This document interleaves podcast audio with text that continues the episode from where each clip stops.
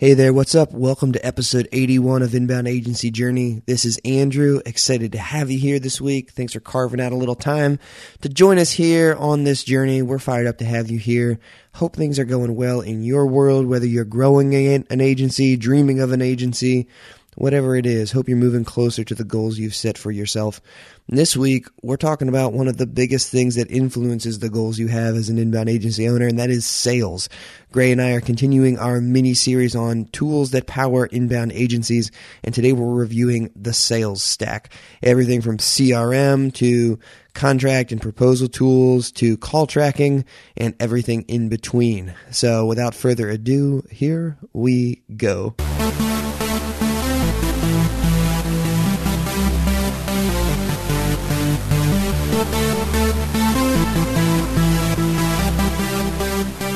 Welcome to Inbound Agency Journey.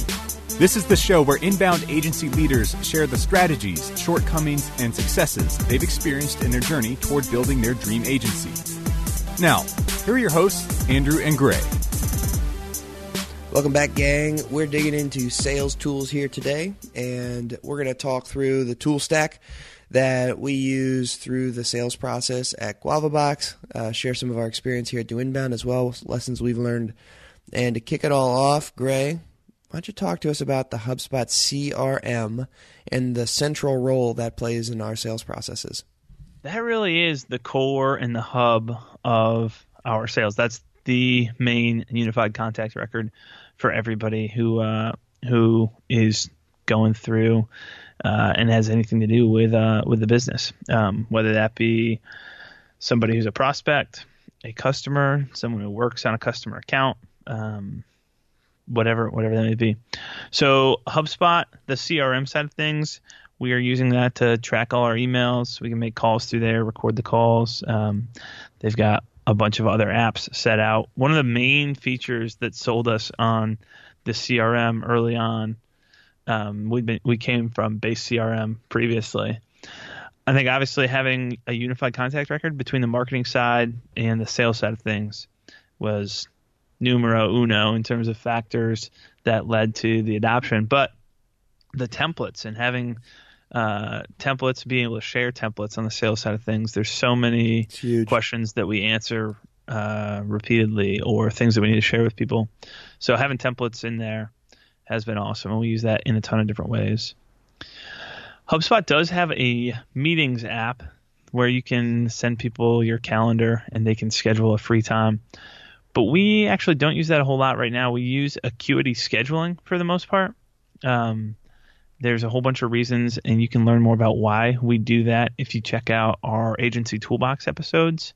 Um, so if you go to doinbound.com slash agency toolbox, you'll be able to see our episodes about Acuity scheduling, and get some templates and freebies to to ramp you up if you decide to go in the Acuity direction.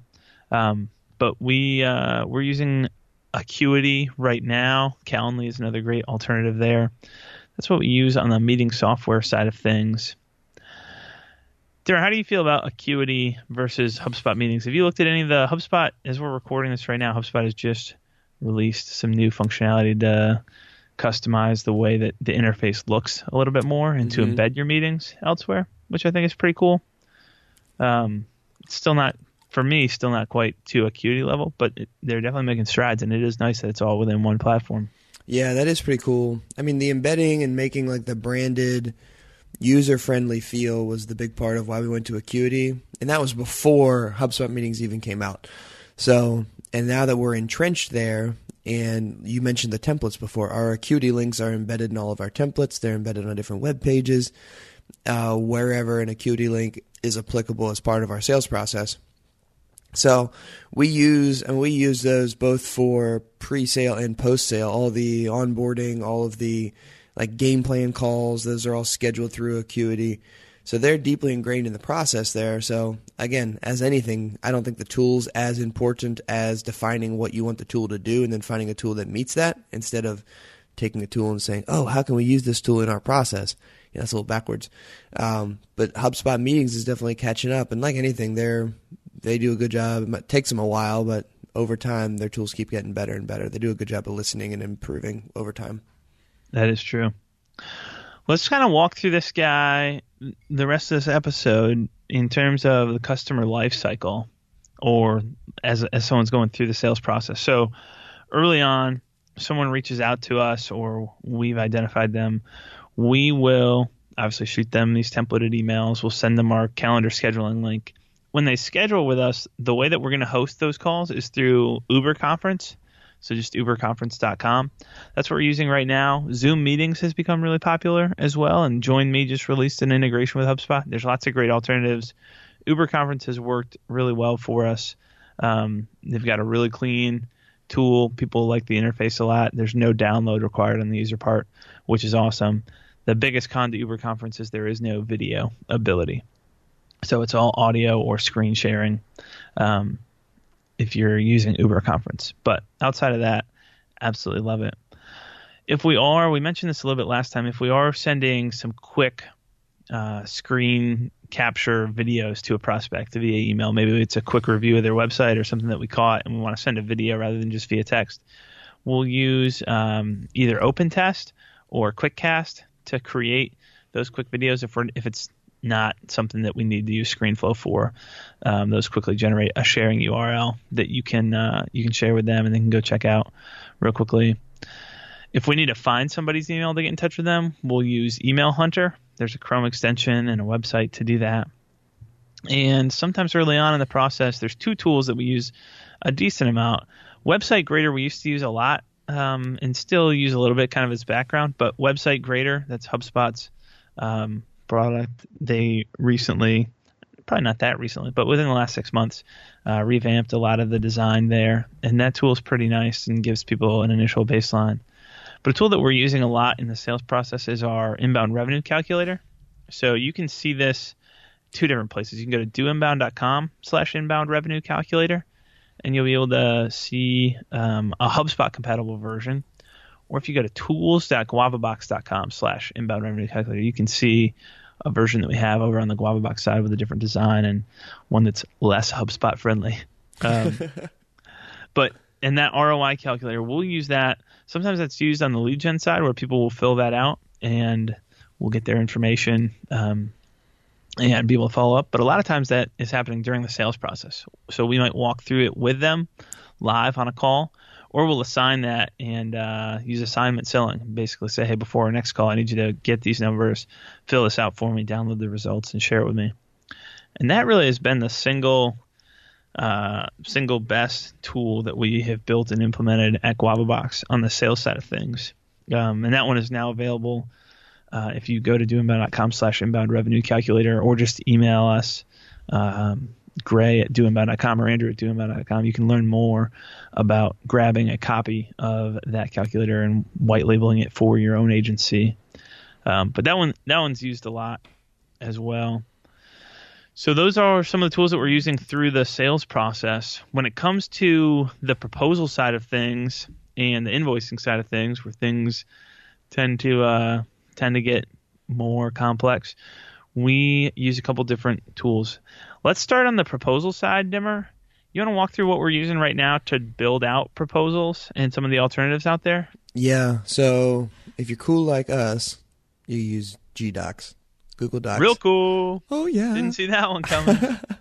the big thing about making contracts or project scope documents or proposals, whatever the structure is for your process, is using repeatable blocks so that you're not spending hours and hours crafting these custom proposals that you'll never use again for a client. So no matter what tool you use, focus on the repeatable element of having those blocks of text that you use over and over again and think of the Pareto principle. How can we standardize 80% of this process so that we only have to customize the 20 or how do we standardize 95% of this process so we don't have to customize 5? That's the big goal. Uh, so we just use Google Docs. We'll have a baseline template that we can copy, and then we customize that based on the client, based on the type of project we're working on. Two common tools out there, and I think we've done trials of both of these, but like I said, we use Google Docs on the regular because we're not sending out a ton of contracts at this point. Is Proposify. They've got some. They've got a great podcast you can check out. Uh, they've also got a good tool for helping you use those repeatable blocks to build out proposals for prospects. And Panda Docs is another um, that you can check out. Again, the same idea. How do we leverage repeatability in our proposal process? We should not be spending hours and hours and hours crafting custom proposals for clients. What we want to do instead is focus on repeatable systems, repeatable processes, and this takes a step back to the client journey that you are trying to take your prospects down. When they do become a client, what is the plan, the strategy that you will bring to them to help get them to their solution? You are, at the end of the day, you're a consultant, so you should show up with a plan. You shouldn't be having the client determine your plan. So that's a big high level picture. And once you have that in place, you know then the essentially the, the, different types of contracts that you're going to be bringing to clients. So you can standardize these things a lot better than if you're just kind of doing one off work for different clients and having to customize everything as you go. So that's why Google Docs is a basic place to start, but it's really powerful because as long as you have a baseline template, you can just copy it, implement what you need. Has a nice export to PDF feature, and then you can use that PDF inside of your digital signature tool. And there's a couple different tools you can use to go out and get digital signatures. DocuSign, EchoSign are two tools. Um, and I don't know, Gray, if the if I think one of those might be built into um, Adobe now, or if Adobe just has EchoSign. Yep. Yeah, EchoSign's just built right into the new Adobe Creative Suite. If you've got that premium version of Acrobat, uh, it's all in house right there, and um, it's kind of funny. I can't remember the name because I've used it and I like it.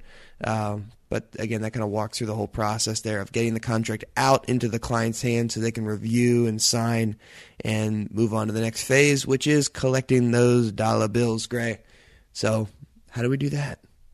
Dimmer, that was really good. Walking through the proposal, like how to build that out. Um, I think that had we standardized our client journey and our deliverables earlier, that would that would have saved a lot of hassle. We, um, so sorry, go ahead. We learn the hard way for everything. Every time. That's why every time, man. Hopefully, this podcast helps y'all learn from our stupid mistakes. That's the goal here. So you get to the you get to a signed contract. That's obviously the goal. Now, what you're going to want to do, obviously, is send out an invoice. I think there's very few agencies out there who want to start doing work without being paid something. And the absolute best tool, in my opinion, for the invoices, I love FreshBooks. It's not uh, it's not a great tool for accounting, but it's awesome for invoicing. They are in the process of rolling out um, a completely redesigned um, platform with FreshBooks where they've rebuilt the back end, and it's I think as far as I know, I think this is the first big uh, like complete rebuild of FreshBooks, maybe in the company's history. Um, but anyways, invoicing is awesome through FreshBooks. If you aren't using Google Docs, if you're not as cool as we are, you want to save some more time, and you use a Proposify or Panda Doc. I think both of them integrate pretty well, both with HubSpot and with FreshBooks for sending out those invoices. So you get a signed uh, contract and you can issue an invoice right through there. And I think if our volume of invoices was higher, of uh, contracts was higher, we would probably look at um, using one of those platforms. We just one of the things that we have gone away from completely is sending out proposals ahead of time. It's always contracts now, so we'll walk through and finalize terms ahead of time. Um, but I know there still are a lot of agencies who are putting together proposals, sending those out, and they have a you know a win rate on that that obviously is going to be lower than if you've already walked through and agreed on the terms, and then you're just building that contract together with a prospect. Um, so, FreshBooks is really nice for invoices. Highly recommend that one, and we'll either take uh, you know uh, our payment processor is Stripe um, for credit cards. So if we are accepting a credit card as payment, that'll be run through Stripe. Um, so yeah, that's what we're using on that side of things. Is we're kind of closing people, and that is the end of that initial sales process. I think that's pretty much all the tools that we had outlined here. Dimmer, any others pop into your head that we should mention here? I guess we mentioned Drift last week. Um, so we'll throw that one out again in case you missed episode 80. But any others that you'd hit on? I think just why, I'm especially on the agency side, what grading do you use to say I'm going to allow this client to pay by credit card versus bank transfer or e-check or sent mail a check? Uh, I know. I think I saw a conversation in the HubSpot Slack group about that. Um, you know, just walk us through your mindset on when do you make Stripe an option for clients and when do you have them essentially pay cash? Right. The Stripe transaction fees are pretty low. It's 2.9% plus 30 cents per transaction if you're um, until I think you hit 80K per month uh, on a consistent basis in revenue that you're taking in via credit card. So um, we have, I think, partially because of the industry that we started out in and, and had a lot of success in the manufacturing space. Everybody pays by check. Um, so we started out taking a lot of checks, and we still get a lot of checks. Now we've also um, moved over to QuickBooks for accounting, and so one of the features that QuickBooks has in is the ability to do a bank transfer, and it's a flat 50 cent transaction fee. So the the transaction fee is going to be relatively small either way, but um, but if we can save three percent and people are going to pay anyways, I'm happy to wait a couple extra days for them to pay um, via bank transfer or via check. So most frequently, how this will go down is we'll just tell people um, to pay via a check, or you know, just don't even give them the option of paying by credit card. If they ask for it, we'll almost always enable it and uh, let them know. Sometimes uh, in the past, we've charged transaction fees for that, but the cutoff is kind of if there's some a smaller client who has a one-off thing that they want done. Um, they need a change made real quickly. A lot of times, what we'll do is spin up a quick payment link inside of Acuity scheduling, which is one of the one of the pluses that Acuity has that um, HubSpot Meetings doesn't have is the Stripe integration and the ability to quickly spin up a quick product.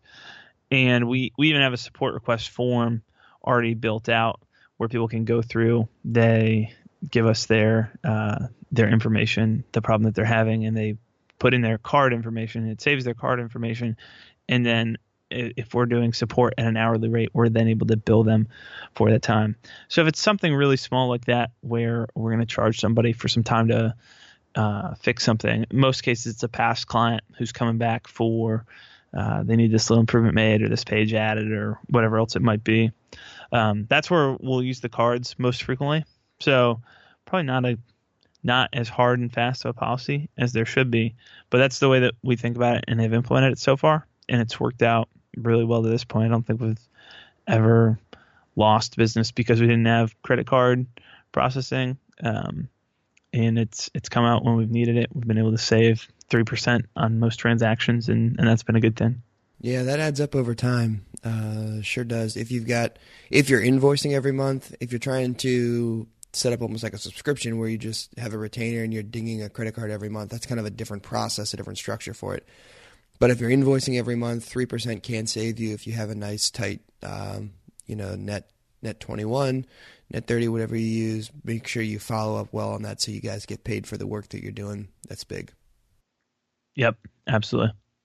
Well, cool. Well, let's wrap up this episode of Inbound Agency Journey. If you guys want to grab the show notes, as always, you can go to doinbound.com slash podcast. If you have any questions, leave them in the show notes or shoot us a message on Twitter or via email.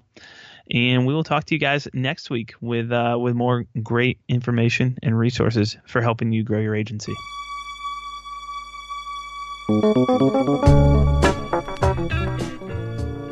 Thank you for listening to Inbound Agency Journey. You can find the show's notes for today's episode at doinbound.com slash podcast. Again, that's doinbound, all one word, dot com forward slash podcast. If you enjoyed this episode, head over to iTunes to subscribe or leave us a review of the show. Until next time, remember, life is a journey. Keep moving forward.